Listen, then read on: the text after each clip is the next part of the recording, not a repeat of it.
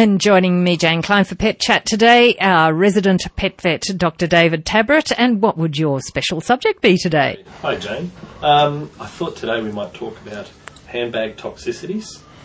I know, not toxic handbags, but things that might be in your handbag that your pet could get sick from. Like lipstick. We'll get to that in a moment. And Danny Boss is here too, as you've noticed. Haven't you seen a dog with lipstick all over it? Is that the best way of bringing your dogs up? Teaching them to look in the mirror, make sure the lipstick's in the right place. And the mascara, yeah. But we it. will be talking not about dogs with lipstick later on, perhaps, but Possibly cats with lipstick. when we talk to we'll be talking to Sue Kay, and she's a breeder of ragdolls and Maine Coons. So, yeah, some information on those two cats. 2NURFM. It is 16 past 12 and it is pet chat time. And we've just got our handbags out here, all of us. David Tabrett, what's Danny's got heaps in his handbag. okay? So what it's got is it? wheels. Mine's got wheels. I rolled it in. Oh, right, nanny trolley. No, look, it's one of the things that often comes up. Uh, we see patients at the emergency centre that have gotten into a bag, a handbag, and um, you'd be surprised what could be in there that's quite toxic.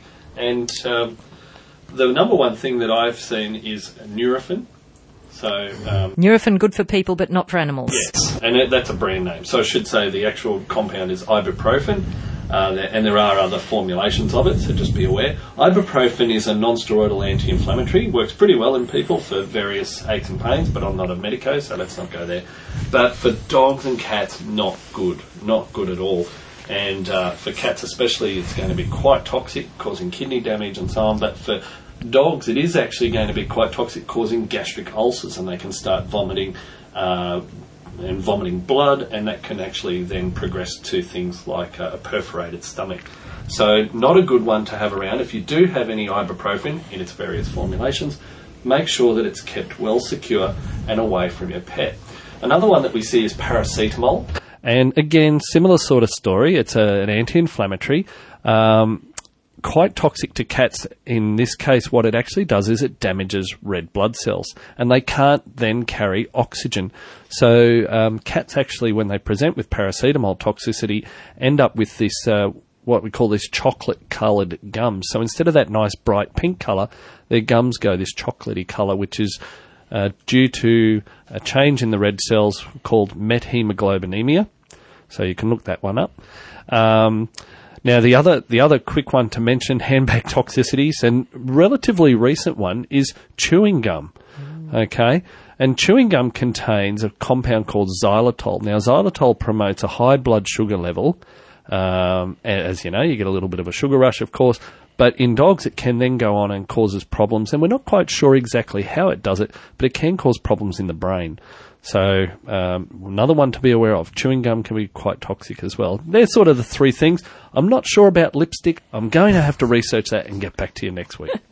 You don't have any uh, insights on the toxicity of lipstick, do you, Danny? No, I don't know. But uh, I know we have sold in the past nail polish for dogs, so as long as they don't eat it, I guess.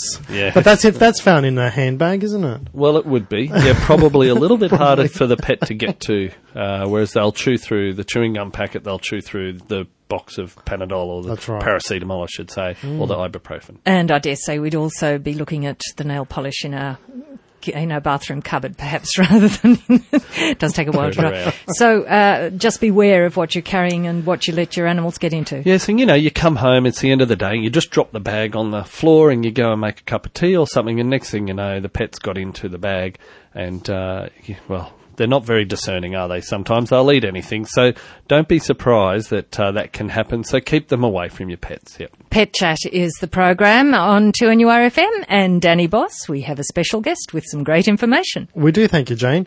Uh, on the on the line, I've got uh, Sue Kay, who's going to be talking to us about cats and the cats that she breeds. Uh, she's also a member of the Feline Association. Thank you for joining the show, uh, Sue. Yes. How Hi there. today? Good. Now, what cats? Uh, what breed of cats do you breed?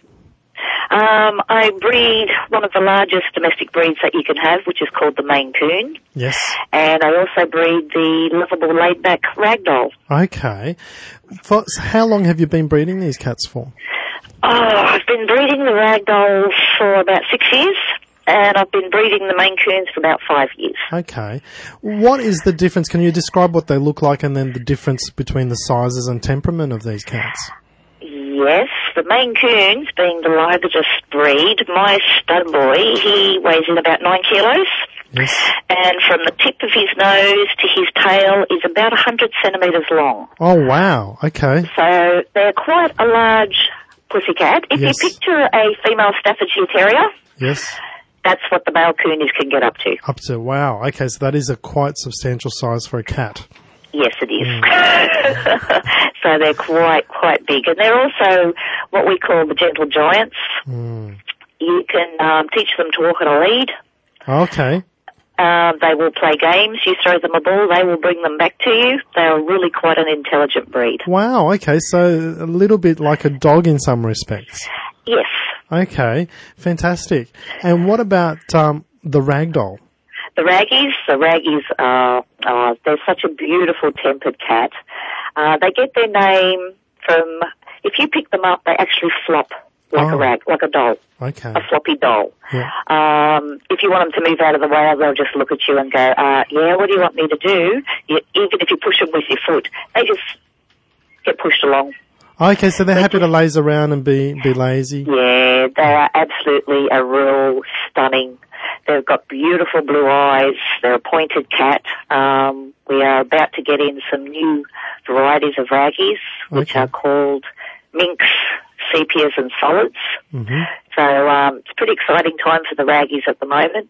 And the best way to describe a raggy and a Maine Coon, hmm if you've got a dining room table with all your beautiful cutlery, etc., etc., Yep. a raggy will jump up and walk through it nice and daintily. Okay. A Maine Coon will come up and just knock it for six.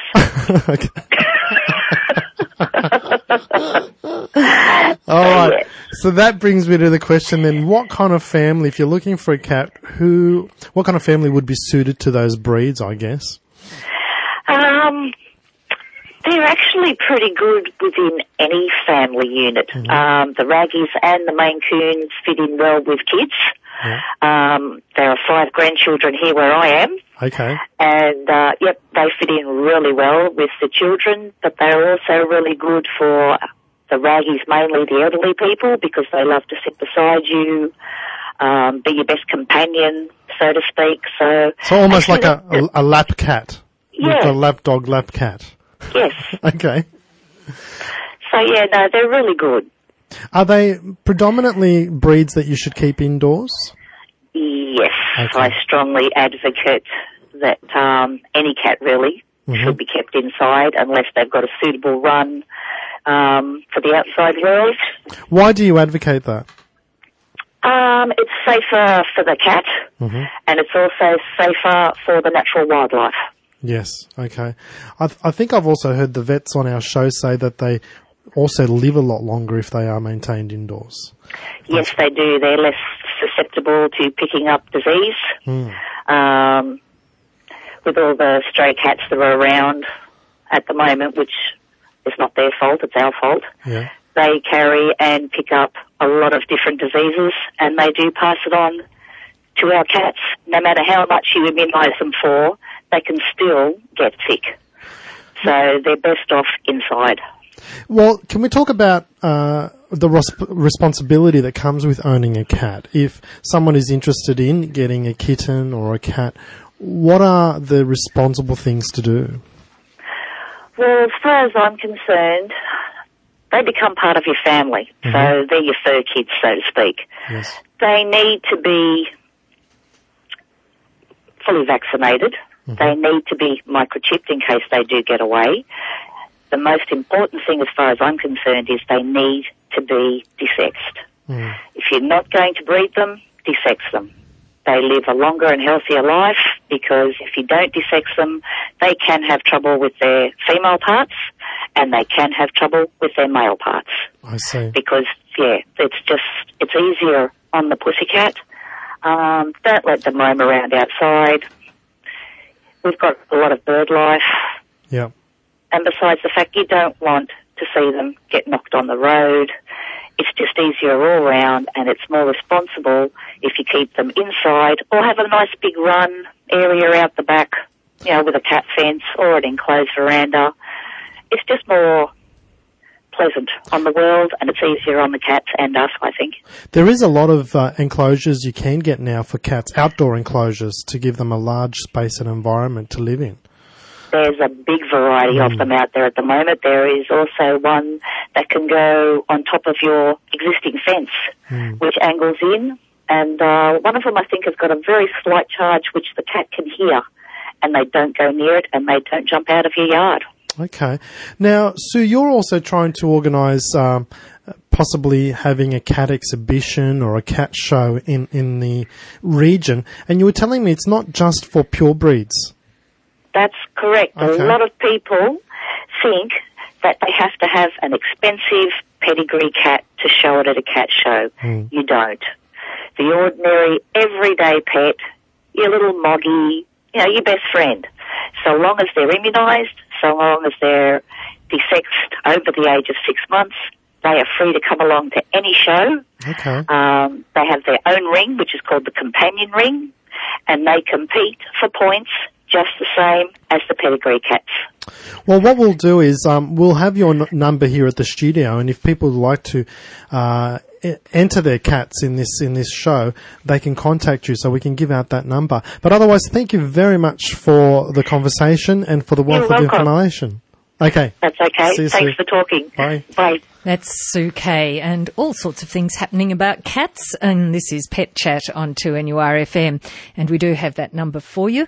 If you'd like it, just give us a ring on 49216216. And that's also the number we'd like you to talk about your your questions. If you've got a question for our pet vet, Dr. David Tabrett today, then give us a call, 49216216 very pleasant at the moment. David Tabrett, as we're thinking about pets and we're joined. Your questions, of course, very welcome. 49216216. And we have Craig joining us from Cameron Park. You've got a question for David? Yes, I have. Actually, uh, my wife's cat has started to pee everywhere through the house. Can you help me with that? Okay, so how many cats do you have? Just the one? Just, just got one pet, one cat, One cat, one pet. All right. And how many litter trays do you have? Just one. Just the one. First thing is to get another litter tray. So the general rule is one per cat plus one. So if you have one cat, that's two trays. If you've got five cats, it's six trays. Uh, although if you've got five cats, you'll have probably have trouble anyway. There's a whole range of reasons why uh, cats will start to do this, and um, we have to try and discern whether it's a medical problem. You know, is the cat urinating more frequently and increasing the amount of urine, which is uh, related to a medical problem, or is it a behavioural problem? So sometimes they do need a medical checkup just to make sure. Uh, but we certainly see this, what we call inappropriate urination, as a behavioural problem. And generally that could be discerned, like if the cat is sitting in the litter tray, straining and straining, nothing's happening, and then they go out and start, and you know, they might urinate somewhere else, then I'd be thinking, okay, we're dealing with a medical problem here. If Okay. it's, uh, you know, if Yeah, it's, the, the, the litter tray doesn't seem to be any in use any less frequently than it has been. yeah, Just that he's, he started to uh, urinate on the lounge and different places around the house. He, he, does, he is an inside cat. yep. Very, very, very rarely does he go outside. And how old is he? Uh, be around, around about four. Okay. Um, and he's desexed, I presume? Yes, that's correct. Yeah. Okay. And this, uh, have you seen him in the litter tray or urinating anywhere? Oh no, he usually does it when we're at work. He Ah. Yeah. um, yeah, he just made a mess Yep. on, on the lounge, and my wife's getting, yeah, getting to that stage where we don't know whether to, what to do with it. Oh, well, that's understandable. I mean, obviously, quite a strong odour. Um, the first, one of the reasons why we often advocate is to have two litter trays is just to give them a bit of variety. Uh, make sure that the cats can be a little bit sensitive about um, when they are using the litter tray, and so you don't want to have it in a traffic area or where they're going to be observed a lot. The other, No, th- no, it's in the laundry. It goes in through a little, yep, uh, well, a, a doggy door, pet door into the laundry. So he comes and goes quite frequently. Yep. I would also uh, look at um, making sure that you've got two different types of litter in each of the trays. because Okay. sometimes they'll have an aversion to one litter. And you're pulling your hair out thinking, why isn't he using the tray? Or, you know, he is, but then he's going elsewhere. It may be that um, he uh, doesn't like the smell of that litter when it's wet. Um, it could be that uh, it needs to be changed more frequently.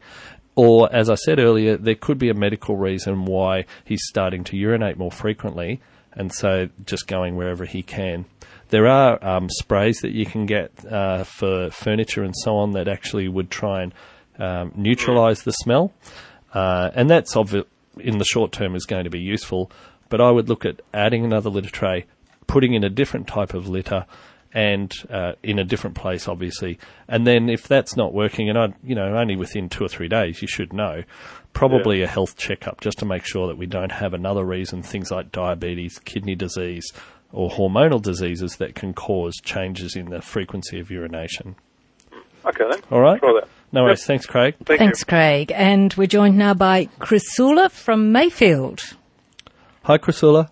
Oh, hi there. How are you? Yeah, good. Um, I'm just ringing. Um, uh, look, two of my cats went missing about three weeks ago Mm-hmm. in the Mayfield area, and um, uh, you know, I put out, uh, uh, rang up the RSPCA and Mm. everywhere, and went around the streets calling. Um, now, the the strange thing was, um, my sister was living with me, and then she moved. We we had four cats. One of them was the mother, and one was an old boy. And she just took those two cats with her, and I kept two of the kittens, which were 18 months though, no longer Right. kittens. Yep. Um, a week after the cats left, um, the, the, the, my sister's cats rather, um, the other two went missing, just went missing. One went one day and the other went the next day. Right. And it's very strange. I just wonder whether they'd go looking for their mother. Is that a possible thing? I- It, I I mean, cats. When we think about cats in suburbia and so on, cats have uh, in the wild have a fairly wide area that they they live in, and it's divided up into various sections. So they have what's called their home, which is equivalent to in area to about two or three house blocks. Okay, and that's an area that they'll they'll really feel comfortable in and stick with, and obviously they hmm. they ignore fences, you know. Um, but then they go into a wider area which is called the range, and that can hmm. be up to two kilometres. Now, in that area, they can get into problems, obviously, if they're, well, in suburbia, the number one problem they're going to have is traffic. Uh-huh. Okay. But obviously, there's also other things like dogs and other cats. And despite the sort of stories that you hear about cats disappearing and turning up, you know, 500 kilometres away and things like that, it's more the exception. And I think that they do, they do get lost. And Yeah. because, Okay. you know, because they have a tendency to, well, what do they say? Dogs have masters and cats have servants. So Absolutely. they they don't necessarily sort of think, uh, particularly at that age, it's not like they're going to say, "Well, this is my home and I'm with you forever" and so on. It is possible they could go somewhere else and be, uh, can I, in quotations, adopted. Um, so I think if it's not misadventure, which obviously I'm sure that you've searched everywhere, uh, and traffic accidents, as I said, would be the number one thing, then it's possible. around the streets as well. Yeah. So it's possible that they could have ended up in someone else's place and they're quite comfortable eating, say, the cat's food in that house or, you know, sitting out the back or whatever, and they're just going to make their way back after a period of time. But if they are they microchipped the two? Yes. Okay, well, that's obviously a positive thing. And just make sure your details are up to date on the register with the microchip. A lot of people don't realise is that the microchip don't, only contains a number, and if we get a stray uh, pet come in, we ring the database and search, or we search online for the number and match it to your details. Yeah. Okay, so you just have to make sure that they're up to date as well. Uh, and just keep in touch with the RSPCA and so on. That's uh, good luck, I suppose, Yeah. with your search, Finger- fingers crossed. Yes, and Roy is thinking of buying a dog, and he'd like some advice. Hi, Roy. G'day, mate. How you going? Not too um, I just uh, uh, I need some advice on uh, my partner and myself are looking at buying, uh, purchasing a Saint Bernard. Right. Um, is, what, is there anything in I need we need to look at? Look, we're doing a bit of research on it now. Yes. Is there anything I need to look at, um, like uh, I don't know, diseases, hips, things like that, with this type of um, breed? Uh, generally, the I guess probably the concerns, um, some of these bigger, larger dogs or um, more exotic types, Yes. is that we have a small genetic pool in Australia. Okay. Yeah. Okay, I- so yes. most most of these dogs are obviously coming from overseas. Um, and haven't been in the country that long, or all of the stock in Australia will be derived from one or two dogs. Okay. Okay, Sure. so we often run into some genetic problems. That's true. Okay. I, I do understand that there, there, there is a breeder in Melbourne, and it is quite quite expensive. Um, look, I've, I've loved Saint Bernards ever since I was a kid, and same with my Yeah. partner Jackie. Yeah. Um, uh, and uh, you know, we find it, you know, it's time now to, to, to purchase one. But uh, yeah, that's just some of the things we've just got to look at, I suppose. There's, uh, I, oh gee, it's been a long time since I've seen a Saint Bernard. So, the the great thing is exactly what you've highlighted is you can do a bit of research on the internet. Obviously, you want to look at quality information. Yes. So don't be swayed by, um, you know, ridiculous tales about this dog or that dog. Um, Yes. Oftentimes, uh, breed societies will have websites or perhaps on Facebook or something. You might be able to search some information there. Speak with the breeder. Um, certainly, there are a range of diseases that we see, and as I said, it's highlighted because of the small genetic pool. So, Yeah, the sure. larger breed dogs generally we worry about things like hips and elbows. They can also get eye problems, things like what we call ectropion and entropion, which Right. is where the eyelids roll in or out. Okay. Yep. Okay, and if they roll, then it can cause problems with scratching on the eye, and they need surgery, Oh, okay. Okay. things sure. like no that. dramas. So you would always ask about, you know, do you have any history of problems with entropion? And if you look that up, you'll get some really good information. There's a Yeah, I um, like I said, there is a few breeds, not New South Wales though. Um, oh sure, uh, and and and it, like he's quite cost, costly. But uh, there's one lady there that needs uh, you have to put a resume together to purchase a dog. Like you have to convince her why I should sell you the dog. You know, I thought that was quite good. You know, you look pretty good. So Well, yeah, that's well, thanks for that, mate. that's no problem. Uh, can I just say a quick hello to my partner Jackie, who's probably driving home now? Yeah, for sure. G'day, Jackie. Going, love you. Can't wait to see you when you get home. Thanks, mate. Soon to be co-owner of maybe a St Bernard. yes. You're listening to Pet Chat on 2NURFM, 49216216 if you've got a question to put to David today. And in Carol has rung in from Budgie- Budgewoi. Hello, Oh, Carol. hello, David. Hi, Carol. I, I might be able to. I just want to um, try and give some help to the man who has the pussy cat with the indiscriminate urinating. Yes. Um, I have a Burmese.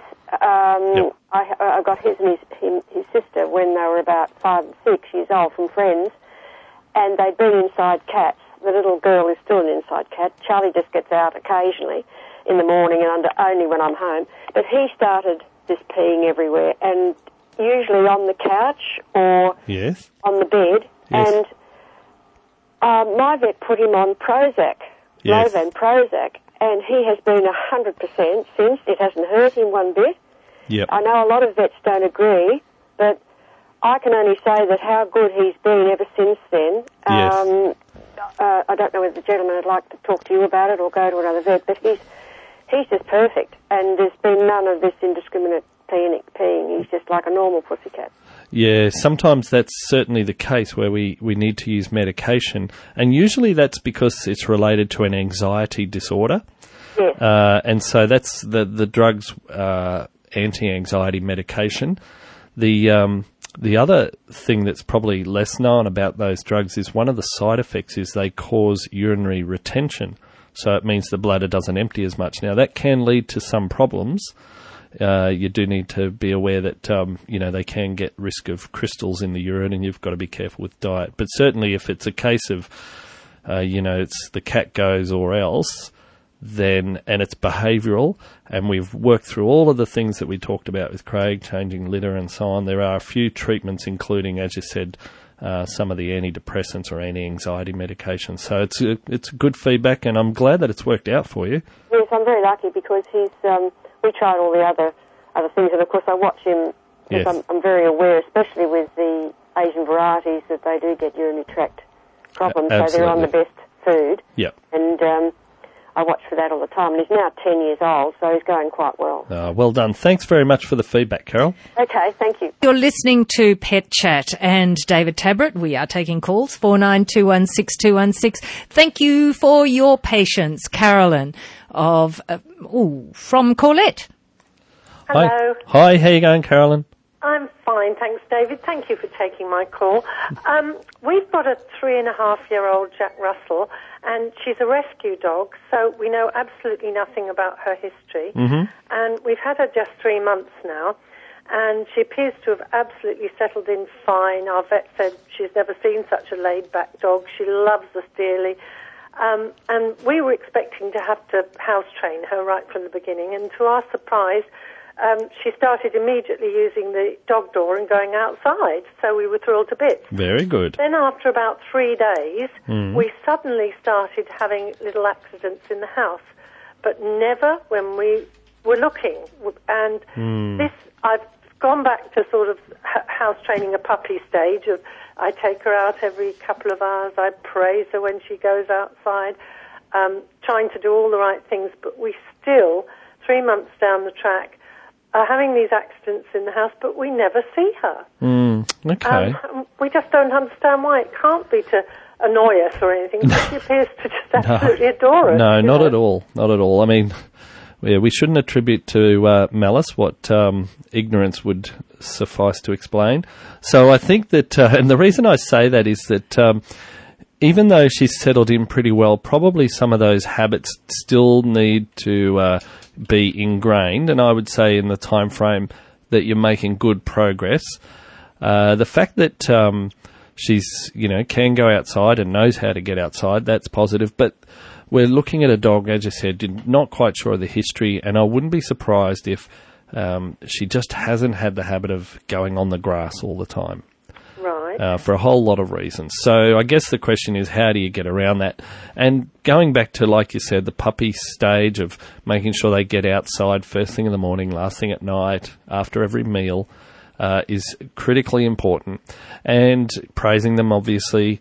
Um, the other thing that might be useful is setting aside an area with uh, a pee pad or newspaper that you can put down so that um, you know that becomes a surrogate if she sort of thinks uh, she wants to go to the toilet and you're not there that she's got a place to go and it's not going to be as big of a hassle but um, that uh, at three and a half uh, you can certainly still teach them the tricks Oh, great, yes. you know it's not like she's too old to learn and they're never really too old it's just, No. just a matter of how long does it take so a puppy might take uh, you know a couple of months to train but uh, an older dog, an adult dog like she is, is going to take probably a bit longer than that. So I'd Oh, right. just persist with what you're doing and probably, um, as I said, maybe providing an alternative inside. The only thing with that is that you end up with, um, you know, basically then it's either inside or out and you want to get rid of the inside area Yes. and and that becomes another little bit of a struggle. So it, it is a it is an idea that you can try, and in, in a dog this age, then I think it's probably worth doing. Right, thank you. The Okay. one thing that mystified us was that we never see her, and my husband just thinks it, it, it must be that she knows she shouldn't be doing it, and that's why we never catch her doing it, you know. So is it at night or? No, that's No? a funny thing. No, it's during the day. Ah, In okay. fact, yesterday I took her outside. I stood with her outside for probably 10 minutes and she didn't go. Came back into the house and turned round and, and there was a little wet patch in the bedroom. Mm, And I okay, thought, why? You know? so she probably is at, at goes outside thinking I'm outside for a different reason, Oh, and and she just needs longer out there. right. Um, you know, then when you go outside, there's a lot of smells and noises and lights, and and you know, then after ten minutes, she comes inside thinking, "Wow, that was exciting," and then goes, "Oh, hang on, I meant to go to the loo." Ah, So I'd just be giving her a bit longer than that, Yeah, so that uh, she, you know she gets over the excitement of going outside, and even if she doesn't display that, I'm sure that sensory, uh, sensorially is that a word, that she's taking in a lot, and uh, and that higher order thought of I need to go to a pee is probably not front of mind. Uh, but uh, give her 10, 20 minutes, maybe a bit longer. Right. Uh, I'm sure that she'll uh, settle in a lot better. Okay. Well, thank All you right. for that. So No. it's just a question of persevering, really. Persevering, yep. Time and uh, just giving her, maybe adjusting the environment a little bit, but I think just giving her a little bit more time. Wonderful. Thank you so much for that. No worries. Some things to try there, Bron. Uh, sorry, Caroline. Yes, but it is Bronwyn who joins us now from Cessnock. Hi, Bronwyn. Hi, how are you? Thanks Yeah. for uh, taking my call. Um, No worries. uh, 14 months ago, my husband and I brought a uh, Maltese Silky Cross, hmm and uh, she's been absolutely beautiful. She's a lovely dog. Took her uh, a lot of time to um, get her trained uh, to be in the house, but um, she's been marvellous ever since. Now, a week ago, we went and bought another one. hmm And um, what the problem is, uh, the first day she wouldn't have anything to do with her. The second day and third day they were absolutely fine. And now, when she goes past her or walks past her, she growls at her. If she tries to get next to me or my husband, she growls at her. Or touches a towel, she growls at the toy, she growls at it. Now, Yep. what I tried to do was go back in life, and a long way, mind you, and uh, what I did with my children, and might have sent one of them to the bedroom if they behaved selfishly. So I put her in the laundry So and who, said, who, you're going to go into bed and you're going to stay there until you behave. who did you, who did you put into the laundry? The older one. Okay, now what's her name? Her name is Kitchy, and the other one's Bonnie. Okay, just so we can work it out. Okay. No, that's all right. All right, so you and put you put Kitchy to away. work, Yep. but now she's back to growling again. Yes. Well, that's because she uh, she thinks that she's the boss. Oh yes, I realise that. So and and putting her into another room just makes her think, well, when I come back, I really have to show that I'm the boss. Hmm. Okay. Well, she was actually good. She didn't growl for a couple of days, Yes. and uh, she tra- she she played good with her, and they chase each other around the house. It's funny that you said like like with your kids' behaviour because I often think that that's really a good model. Uh, for actually, it's probably the other way. I think sometimes a good model is uh, parenting kids. Sometimes we could learn from how we actually look after puppies and they grow up.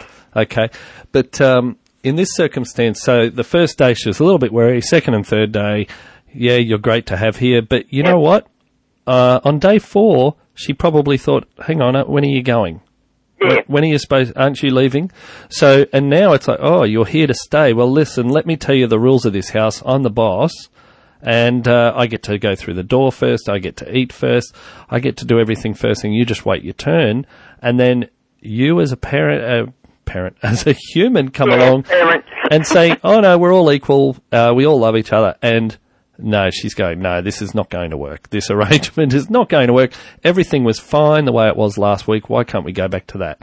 So what you need is just a little bit of order around how those relationships are settling in. Now, uh, a lot of this, I haven't dealt with this integrating a second dog into a house for a while, and I know that some of the theories around this have changed a little bit. So certainly something to talk with Dr. Bob Stabler. He's on next week. But what I would suggest is that you make sure that you give attention to your older dog first and foremost before you talk to. Um, Oh, we we we do. I mean, my older dog has uh, a playtime in the morning and of an afternoon with my husband, okay, But and ha- we keep that. I Yep. hang on to the pup yes. while he does his playtime with her. Oh, okay. Well, it's probably some when you pick the pup up, it elevates him his status, and mm. so then he thinks he's actually higher. So it's getting a little bit complicated, as you can see, and it is something that takes a little bit of planning. But I think, as you said, if you go back to basics, I just wouldn't think sending the dog to out of the room is probably the appropriate message. But uh, we're going to run out of time today. So- no, that's all right. Thanks for your So- call very much indeed, Bronwyn. And Marie, um, Oh. I'm wondering if we've got just enough time to squeeze a very quick call in. Quick, Marie. Hello, yes. I rang last week about the Proban tablets in Pro- regards to d- uh, damage to the liver with the, with the dogs. Right. And you were going to look into it. And I've just wondered if you've looked into it at all yet. Okay, was that Proban Yeah, the Proban tablets. There's one chemical in it. cythioate? That can, uh, pardon? The chemical in it is cythioate. Yeah, yeah, yeah. Yep. That can cause damage to the um, liver in the dog. Well, as far as I know, I think it's actually been discontinued. Yeah. uh, Proban, not because it's causing uh, liver damage, but because there's the topical treatments are just so much more popular and they're just not selling enough Proban. Uh, because that's actually Proban's a better way to kill the ticks. That's all. Yeah, I know that. I dare say Right. there's, Yes, there's it is. another. Well, that really is, It is. time uh, for us to Right. go. But just, Thanks. just quickly, Marie, is that it can cause long term, it can cause liver problems, but I haven't seen it as a problem. Right. So what's Okay. the long term? What would you call long term? We're going. I'm sorry, we're Okay. really going to have to go, Marie, but we can talk about that again next time. Thank you, David Tabrett. No worries. Thanks, Jane. And that's Pet Chat for today.